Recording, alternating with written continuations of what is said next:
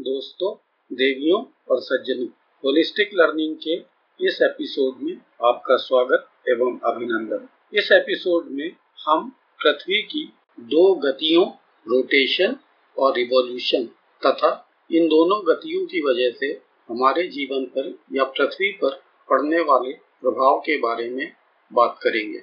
हम सभी जानते हैं कि पृथ्वी अपनी धुरी पर लगातार घूमती रहती है जिसको रोटेशन कहते हैं, और पृथ्वी इसके साथ ही सूर्य के चारों ओर भी घूमती रहती है, जिसे रिवॉल्यूशन कहते हैं। पृथ्वी सूर्य के चारों तरफ़ अपनी निर्धारित कक्षा या ऑर्बिट में घूमती है, और पृथ्वी की धुरी जो कि एक काल्पनिक रेखा है, इस ऑर्बिटल प्लेन से 66.5 डिग्री पर झुकी हुई है। पृथ्वी अपनी धुरी पर 24 घंटे में एक चक्कर पूरा करती है। पृथ्वी चूँकि गोल है, इसलिए किसी भी समय आधी पृथ्वी पर ही सूर्य का प्रकाश पहुँचता है, जहाँ दिन रहता है। बाकी आधे हिस्से में रात रहती है। यदि पृथ्वी अपनी धुरी पर रोटेट ना करती तो आधे हिस्से में हमेशा दिन रहता और वो हिस्सा बहुत गर्म हो जाता। और बचा आधा हिस्सा हमेशा अंधेरा रहता और वो हिस्सा बहुत ठंडा हो जाता। ऐसी परिस्थितियों में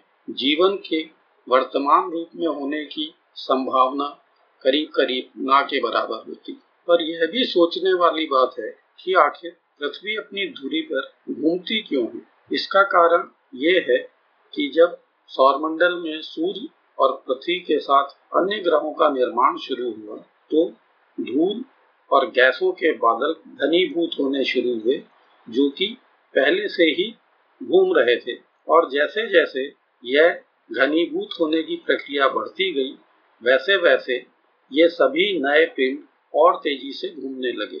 यह भौतिक विज्ञान का एक साधारण नियम है। पृथ्वी की दूसरी गति रिवॉल्यूशन की है। पृथ्वी सूर्य के चारों तरफ़ एक चक्कर 365.25 डेज़ में पूरा करती है। परंतु हमने सुविधा के लिए अपना कैलेंडर एक साल में 365 डेज़ के हिसाब से बनाया हुआ है।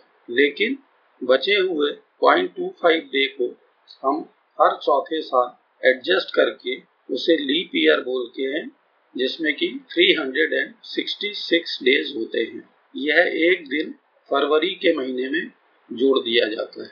इसके साथ भी यही प्रश्न उठता है कि पृथ्वी आखिर सूर्य के चारों ओर चक्कर क्यों लगाती है? पृथ्वी अंतरिक्ष में तीन किलोमीटर प्रति सेकंड की रफ्तार से चलती है। अगर यह रुकी होती तो सूर्य की गुरुत्वाकर्षण शक्ति के कारण यह अब तक सूर्य से टकरा चुकी होती। परंतु इसकी गति के कारण गुरुत्वाकर्षण की शक्ति एक तरह से रस्सी का काम करती है, जो पृथ्वी को इसकी कक्षा में या ऑर्बिट में रोक कर रखती है। यह खोज कि पृथ्वी सूर्य का चक्कर लगाती है, मानव इतिहास की महानतम खोज में से एक है। सोलहवीं शताब्दी तक लोगों का या धार्मिक विश्वास यही था कि सूर्य पृथ्वी का चक्कर लगाता है। अभी भी यह विश्वास कुछ मनुष्यों में बचा हुआ है। 1515 ईस्वी में निकोलस कोपरनिकस, जो कि स्वयं एक पादरी थे, उन्होंने यह खोज करी कि पृथ्वी सूर्य का चक्कर लगाती है, परंतु अपनी इस खोज को उन्होंने बहुत समय तक पब्लिश नहीं करा। उन्होंने इसे 1543 में अपने मृत्यु से कुछ समय पहले ही पब्लिश करा, परंतु इस सिद्धांत को उस समय मानने वाले बहुत कम लोग ही थे, बल्कि इस सिद्धांत को मानने वाले इटली के वैज्ञानिक जियोर्डानो ब्रूनो को तो ज़िंदा जलाकर मार दिया गया। परंतु 1610 ईस्वी में गैलीलियो के टेलीस्कोप का आविष्कार करने के बाद इसके लिए धीरे धीरे वैज्ञानिकों में सहमति बनती गई और आज यह सिद्धांत सर्वमान्य हो चुका है। अभी तक आपके मन में एक तस्वीर तो बन गई होगी कि पृथ्वी सूर्य के चारों तरफ़ घूमती है, पृथ्वी अपनी धुरी पर रोटेट करती है और साथ ही इसकी धुरी अपने ऑर्बिटल प्लेन से 66.5 डिग्री पर झुकी हुई है। अब इन तीनों तथ्यों के बारे में कुछ और रोचक बातों की चर्चा करते हैं। पहली ये कि पृथ्वी के अपनी धुरी पर घूमने की गति कुछ कम होती जा रही है। पचास हज़ार साल में करीब एक सेकंड।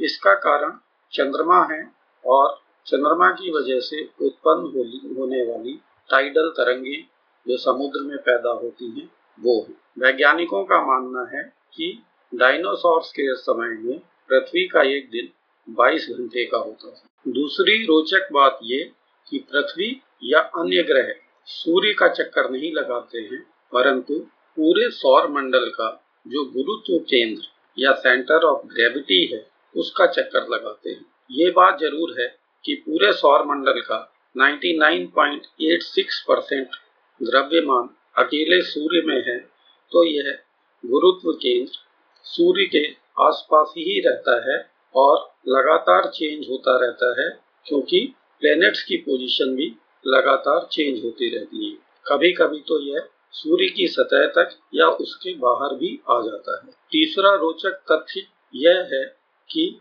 पृथ्वी की दूरी जो अभी 66.5 डिग्री के एंगल पर है, यह एंगल चेंज होता रहता है और इसका साइकिल करीब चालीस हज़ार या फोर्टी थाउज़ेंड ईयर्स का है। इस साइकिल के अनुसार ही वैज्ञानिकों का मानना है कि पृथ्वी पर आइस एजेस या हिम युगों की शुरुआत और अंत होता है।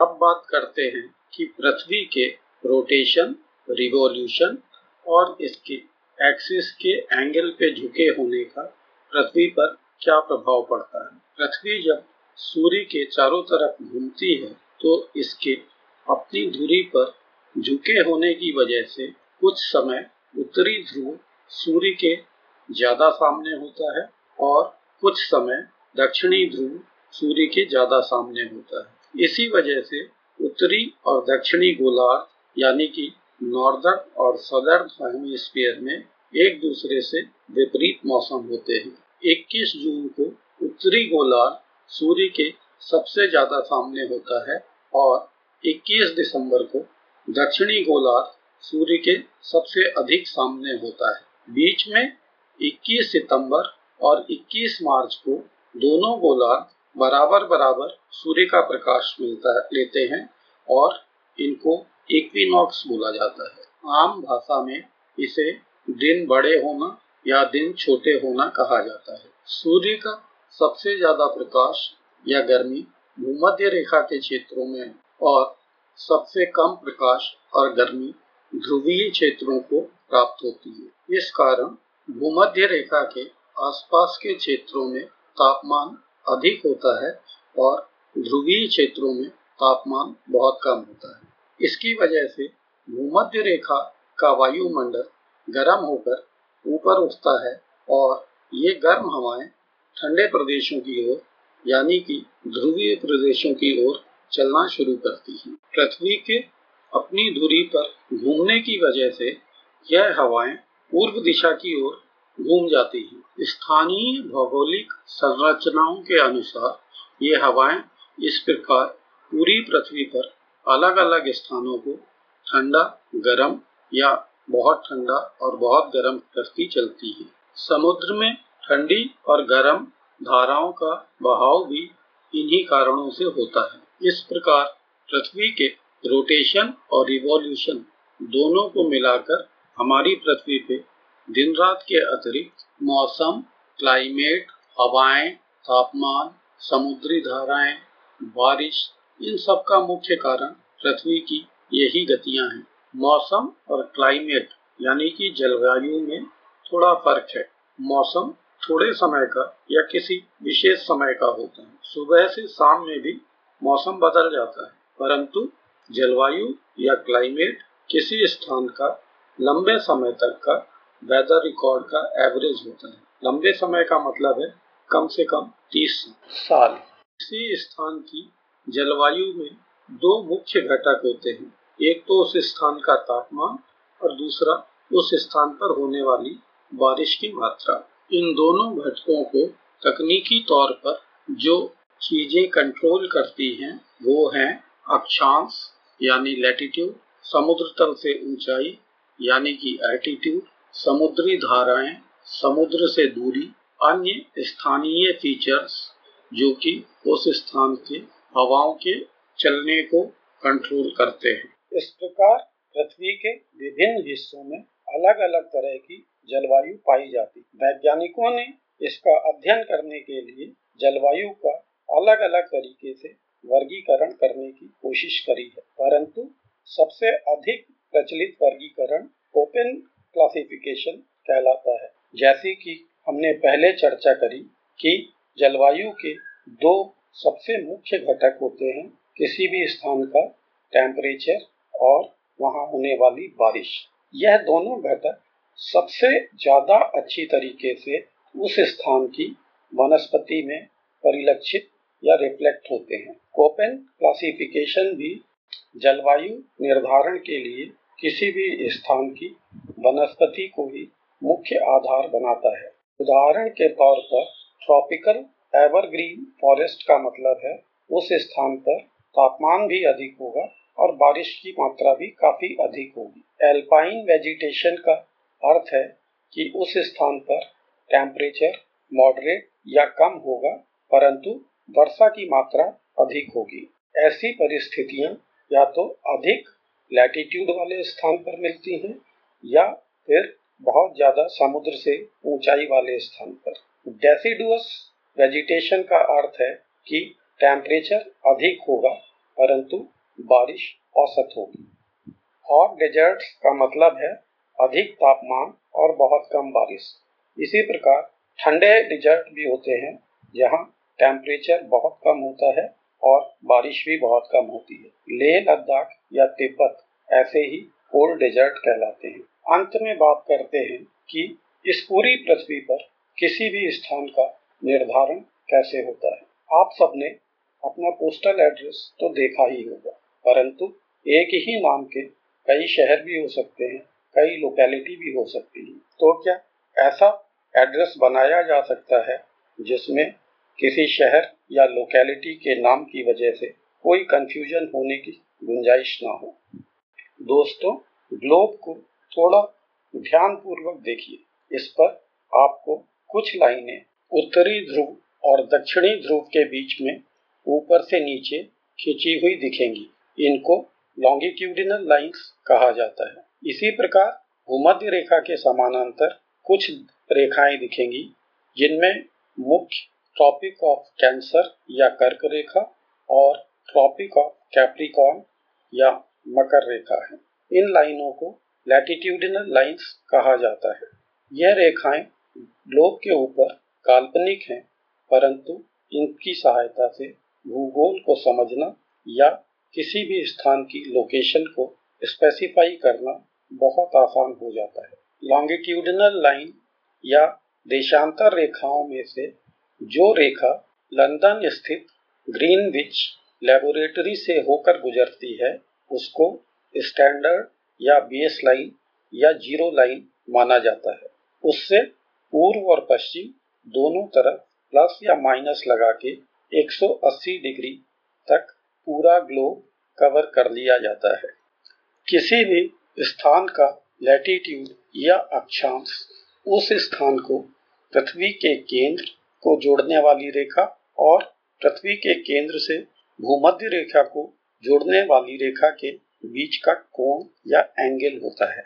इस प्रकार भूमध्य रेखा के समानांतर किसी भी लाइन पर पड़ने वाले सभी स्थानों का अक्षांश एक ही होगा। ग्लोब पर लगी हुई कर्क रेखा, यानी ट्रॉपिक ऑफ़ कैंसर और मकर रेखा, यानी कि ट्रॉपिक ऑफ़ कैप्रिकॉर्न को देखिए। ये दोनों रेखाएँ भूमध्य रेखा से साढ़े तेईस डिग्री के कोण पर लगी हुई हैं। यह उतना ही कोण है जो कि पृथ्वी की धुरी का अपने इलेक्ट्रिकल ऑर्बिट से है। इसका अर्थ ये है कि जैसे जैसे पृथ्वी सूर्य की परिक्रमा करती है तो सूर्य की स्थिति इन दोनों रेखाओं के बीच में ही रहती है। जब सूर्य ट्रॉपिक ऑफ़ कैंसर से ट्रॉपिक ऑफ़ कैप्रिकॉर्न की तरफ़ मूव करना शुरू करता है तो उसको सूर्य का दक्षिणायन होना कहा जाता है और उत्तरी गोलार्ध में धीरे धीरे तापमान कम होना शुरू हो जाता है। इसी प्रकार जब ट्रॉपिक ऑफ़ कैप्रिकॉन से सूर्य ट्रॉपिक ऑफ़ कैंसर की तरफ़ चलना शुरू करता है तो उसको सूर्य का उत्तरायण होना कहा जाता है और उत्तरी गोलार्ध में धीरे धीरे तापमान बढ़ना शुरू होता है और इसके विपरीत दक्षिणी गोलार्ध में परिस्थितियाँ बनती हैं। भूमध्य रेखा पर अक्षांश ज़ीरो डिग्री और ध्रुवों पर यह अक्षांश 90 डिग्री होता है। जिस प्रकार ग्रीनविच देशांतर लाइन, जिसे मेरिडियन भी कहा जाता है, पृथ्वी को दो गोलार्ध में बांटती है, जिन्हें पूर्वी गोलार्ध और पश्चिमी गोलार्ध कहते हैं। उसी प्रकार भूमध्य रेखा भी पृथ्वी को दो गोलार्धों में बांटती है, उत्तरी गोलार्ध और दक्षिणी गोलार्ध।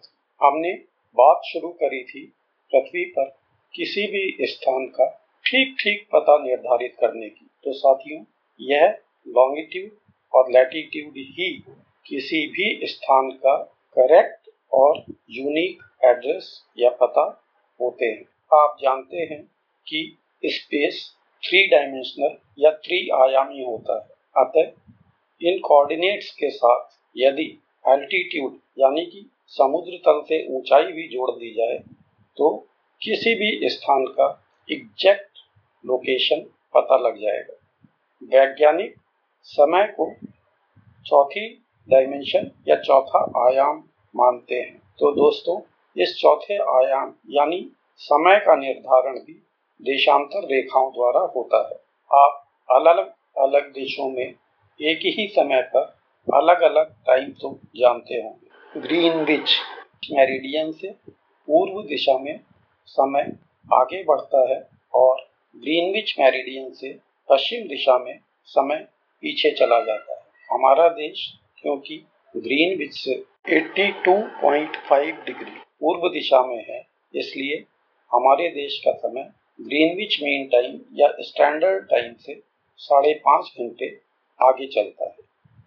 इस प्रकार सिर्फ़ तीन संख्याओं, देशांतर, अक्षांश और एल्टीट्यूड की सहायता से हम किसी भी स्थान की लोकेशन और समय के बारे में सब कुछ जान सकते हैं। हमारा जीपीएस सिस्टम इन्हीं कोऑर्डिनेट्स या निर्देशांकों के आधार पर काम करता है। एक महत्वपूर्ण बात और है, पृथ्वी के भौगोलिक ध्रुव और चुंबकीय ध्रुव एक ही नहीं है।